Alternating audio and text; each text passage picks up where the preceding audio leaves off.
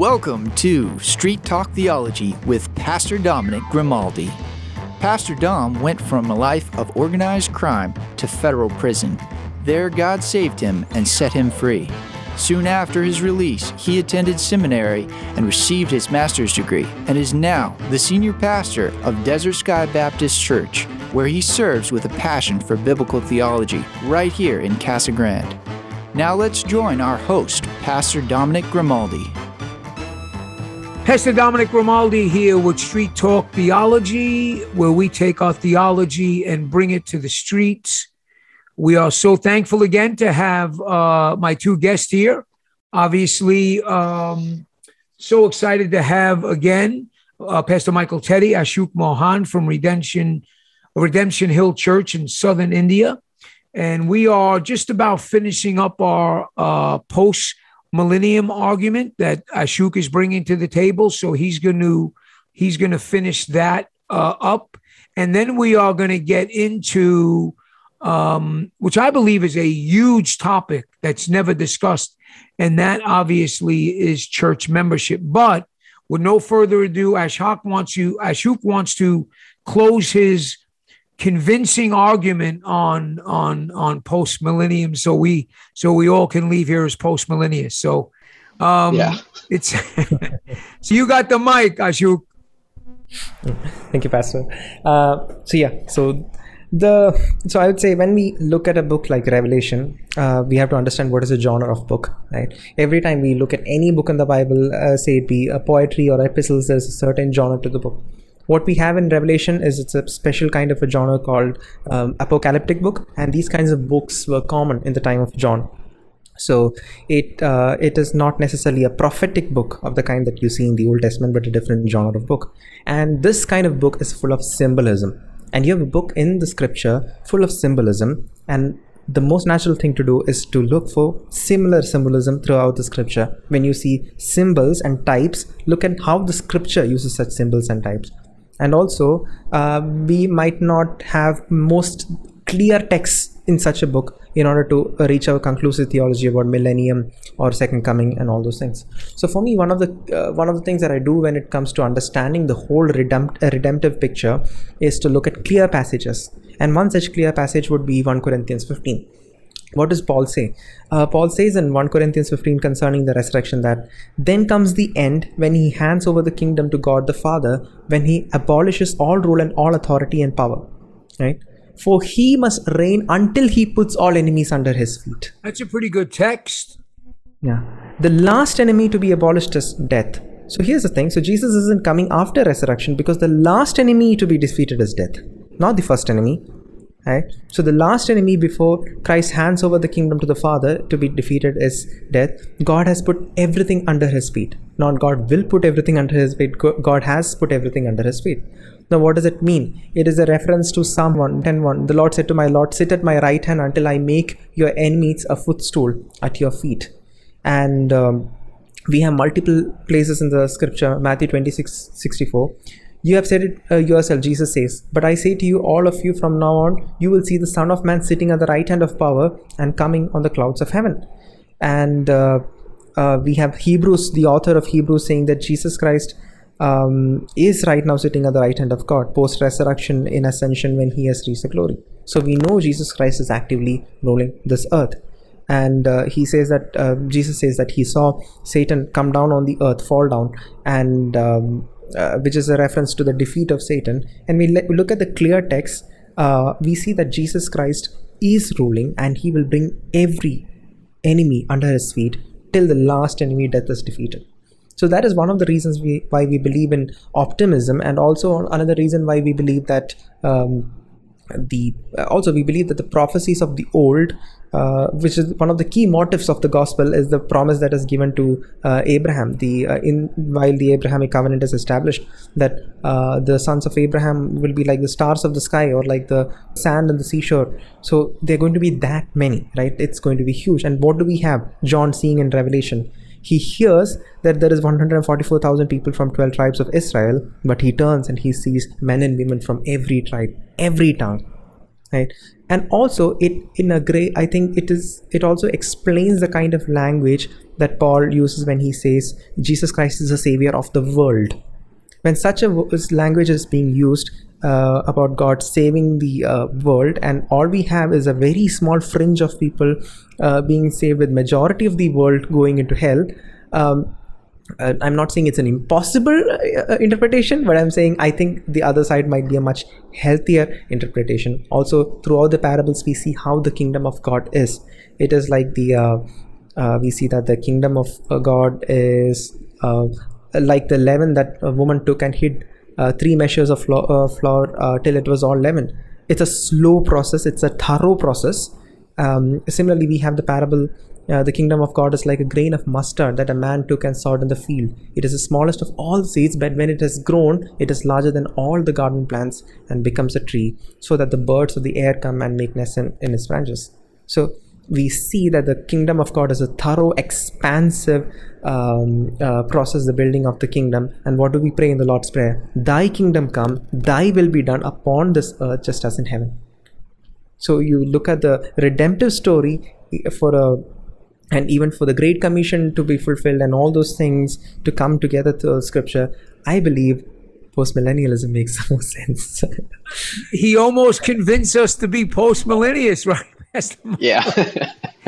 You know I, I, and i you know it'll be good we'll see if we get some some listeners um you know that that agree or, or disagree and then we'll we'll let ashok know. But you know it's good to get other views up there. Um praise the Lord. I mean, again, what, what, what Pastor Michael says, whatever your view is, make sure that's being lived out in your life today.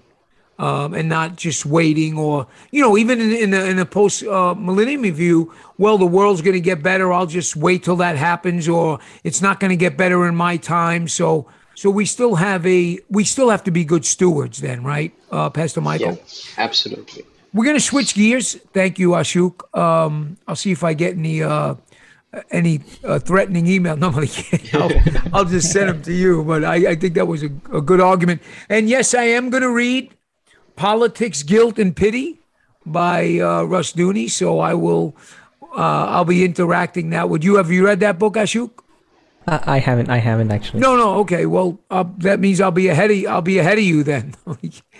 Okay, so our next topic will be uh, Pastor Michael's uh, main play here, um, and I want to I want to I want to read two verses from Colossians, from the Epistle to the Colossians. We know, I think, if I'm reading Colossians right, the the the teaching elder of that church was a guy named Epaphras. If I'm reading. Colossians right, I don't know if uh, Paul ever visited that church. Again, he might have. But there is something interesting in 4 and 12, Paul writing to the church in Colossae. He says, Epaphras, who was one of your number, a bondslave of Jesus Christ, sends his greetings, right? And then it also says, Onesimus, our faithful and beloved brother, who is one of your number. So Pastor Michael, if I'm reading this text right, early on, it looks like Onesimus and Epaphras are basically church members in Colossae. Am I is that fair to make that assumption? I think so, yes. So um, that means if that's the case, and this is Pastor Michael, I'm I'm just reiterating the way he preaches to us. If that's biblical and that's the case, then we need to adhere to that. Then, and you're gonna you're gonna preach to us and tell us why that's important. Yeah, um, absolutely. I think one of the most overlooked, um, uh, important, healthy sign of a church is church membership, and it's overlooked in so many churches. Um, so I think I'll come at it from this angle. Anyone who studies the Word of God, uh, anyone who is genuinely studying the Word of God will never come to the conclusion that membership is less important, but they will naturally come to the com- conclusion that membership is important. It's the posture of the text that's important. The Bible leans in on that kind of a community where there are people locally gathering who are covenanted together. There are people like this who are counted in that number in a particular church. There are people that are spoken about as having to be removed from that number. There are, you know, and there are uh, times the text speaks about people being added to that number. And so the the posture of the New Testament text when it talks about the church leans in on members. There is a there is an understood covenanted community of individuals that are known. Uh, and that's very important. And you, you see it, it's, it's implicit in so much of the text, some of which I'm sure we'll talk about. But I think the problem with uh, the, the people today is that we live in a culture or, a, or, or an age where people have this thing called commitment phobia. People just don't want to take a commitment they are afraid about the consequences of a commitment. At least from our context, culturally, I can tell you that's there everywhere. You know, earlier, you know, you used to have people who, when they look, apply for a job, when they, you know, get out of their uh, degree, they get their um, uh, degree certificates and they're looking for a job, people would go in with the mentality that if they get a job, they might be in that company for 20 years. Nowadays, people have you know a fear of of joining into an institution whether it's it's a job or even if it's getting married right? People have a fear as though they're going to be tied down and com- and that commitment is going to cost them their freedom. Hey, Pastor right? Michael, just for a second, Ashok, this, and I, am just, I, I, want you to continue because you just hit on something. So now this is what I'm seeing, and man, I've never seen this before church membership today is actually taking a cultural um, aspect negatively, right? Because nobody wants to be, like you said, work for 20 years. Marriage, I mean, that's a great point. Today, you know, let's live together for five years. So, commitment. So, you're saying church membership is taking on a cultural, um, a negative cultural aspect of the way the world today does not want to be committed to anything. Am I am I right in hearing that? That's that really hit me. I, I think that's that's well said. And, and, but I want to make sure that I'm I'm reading that right. Right, right, absolutely. So, so what begins to happen is that kind of bleeds into the church. So, when people think about the church, especially in a church where membership is very loose, um, that becomes a big problem. Um, so, for example, a, a, lot of churches, you know, I, I was, uh, you know, once during during a Christmas celebration, I was in this one particular church. At the end of the service, uh, the elder of the church basically told the people, on your way out, there are envelopes sitting outside. Just pick that up, put in your uh, monthly membership, I mean, yearly membership renewal fee, and your membership will be renewed for the next year. Oh wow, you are kidding! no, so I, I, was taken aback. I mean, out of all the things that you know, that was what offended me. But I was just thinking, I'm not part of a library. This is this is uh, this is the community of saints. This this has got to be more than that, and that's what membership is. Uh, you know, culturally here, being part of a church that has a burial ground, so you know you have a place for funeral because otherwise if you're going to die where you're going to be buried? Uh, being part of a church has to do with um, you know the, the social dignity of things. Being part of a church has to do with money. Uh, so there's a lot of stuff happening you know and caste is involved in this. So that if you're if you're a, in a church that's a higher caste church you want to be part of that church uh, you know and it gives you a social status. Membership has turned into things like that and that's not what you see in the bible what you see in the Bible is that the local church, in Hebrews, when we read that do not we, we must not forsake the gathering together of one another. The very word, right, ecclesia, which is the church, is the called out ones. So we are all called out by the Lord to gather, and these local congregations are visible right are the is the visible representation of what we will call the universal church and every local congregation every every every part of the new testament every letter of the new testament you find that it's all pointed to local congregations right it is pointed to the local church And in every one of those, you begin to see that there is a structure, there is an order. For example, Paul uh, talks about it. Peter talks about it. Peter talks about elders. Paul talks about the qualifications of elders. Peter asks the people to submit to the elders because they are shepherds who have to give an account for the souls of the sheep. So that in itself gives us a clear indication that you, you just don't pick up somebody and just call him an elder, right? You're putting him in a place of authority over a specific group of people. This is this is another great point. This is where you can't be responsible for somebody you don't know. Right, Ashok, yeah. you can't be responsible for somebody that you. I mean, if if somebody, if, if people are just walking in and out of the church, and you know, um, how are you going to be responsible for them? These are great points, um, uh, Pastor Michael. So I, I don't know how to say this because I, I think I know the answer, but so church membership, obviously salvation is of the Lord, but you would think as people read the scriptures, they would want to be members of a church, right? I mean, I think. Ashok, anything you you want to add to that or anything that you want to say concerning that? Not much more because I and Mike are part of the same church, and everything when it comes to church membership and these phobias, everything that he, I, am just saying amen to all of them, right? Yeah, Our struggles.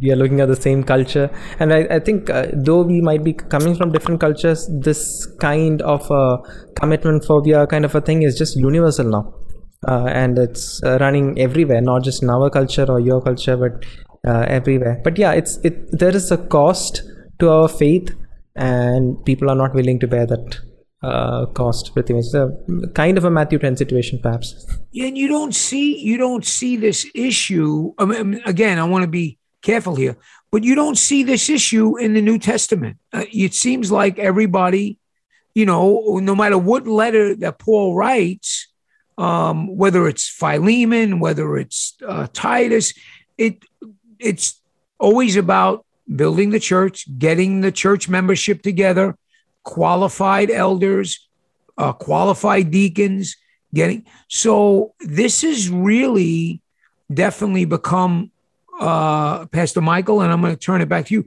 This has become a huge cultural issue because now the church is just becoming so much and like the culture.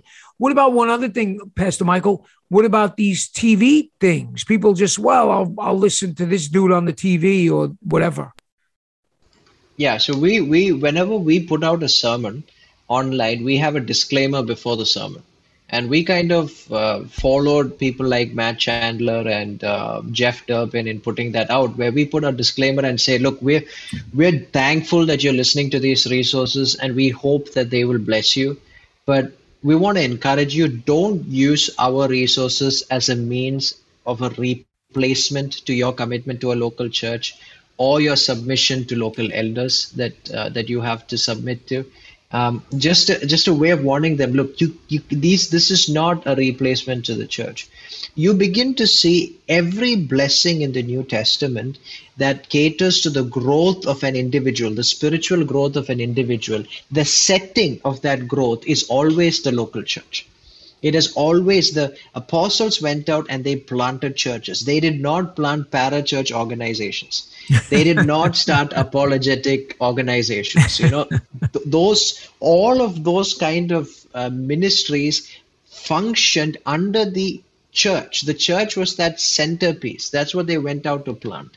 And um, so, if we just stick with the posture of the New Testament, there's no escaping the uh, seriousness and the reality and the call uh, that we must be committed to healthy local churches and uh, building God's kingdom is part of being a church, and it's through the church that the gospel goes through the ends of the earth. To connect it to just what Ashok was talking about eschatology as well, that's the setting where we study eschatology and that's the setting where we implement our eschatology where we live out our lives based on what we believe. Yeah that's it. These so with church membership with church membership which we know is biblical obviously um and if elders are overseers ashok right and we only got about I don't know. Can you guys come back for because I want to get into another topic. You guys can do one more, or because I, I'm, I'm so we started off with post millennialism, right? We got that all straightened out, right, Ashok? Now we move to, in his mind, we did. He's he, right, and now we move to church membership, and then we're talking about elders who are overseers of the church so inside family or membership, um, sometimes that would get messy. Um, so inside the membership, if somebody kind of gets off the beaten path, um, so to speak, because we're all sinners, right? And and you know, um, so if if church membership is not really being practiced, how much more is church discipline? Not be in practice. So that's my next topic, but I know um, in four minute four minutes we're not going to be able to do that. But how about Pastor Michael, if you just for three minutes just start the conversation, or let us know why you think church discipline is biblical and why it's not practiced today, and then we'll we'll come back and you and Ashok'll kind of overview that in the next segment if you guys are willing to come back for one more segment. Sure, sure. Yeah, um, it, it, yeah. It is. It is. Uh, it is something of. Uh, again, I think it is something of culture. It is something of. Um, uh, when it comes to religious belief, especially in the church today, you begin to see that people want to take a posture of uh, being less committed so that there's no cost involved, so that they can live the way they want to live.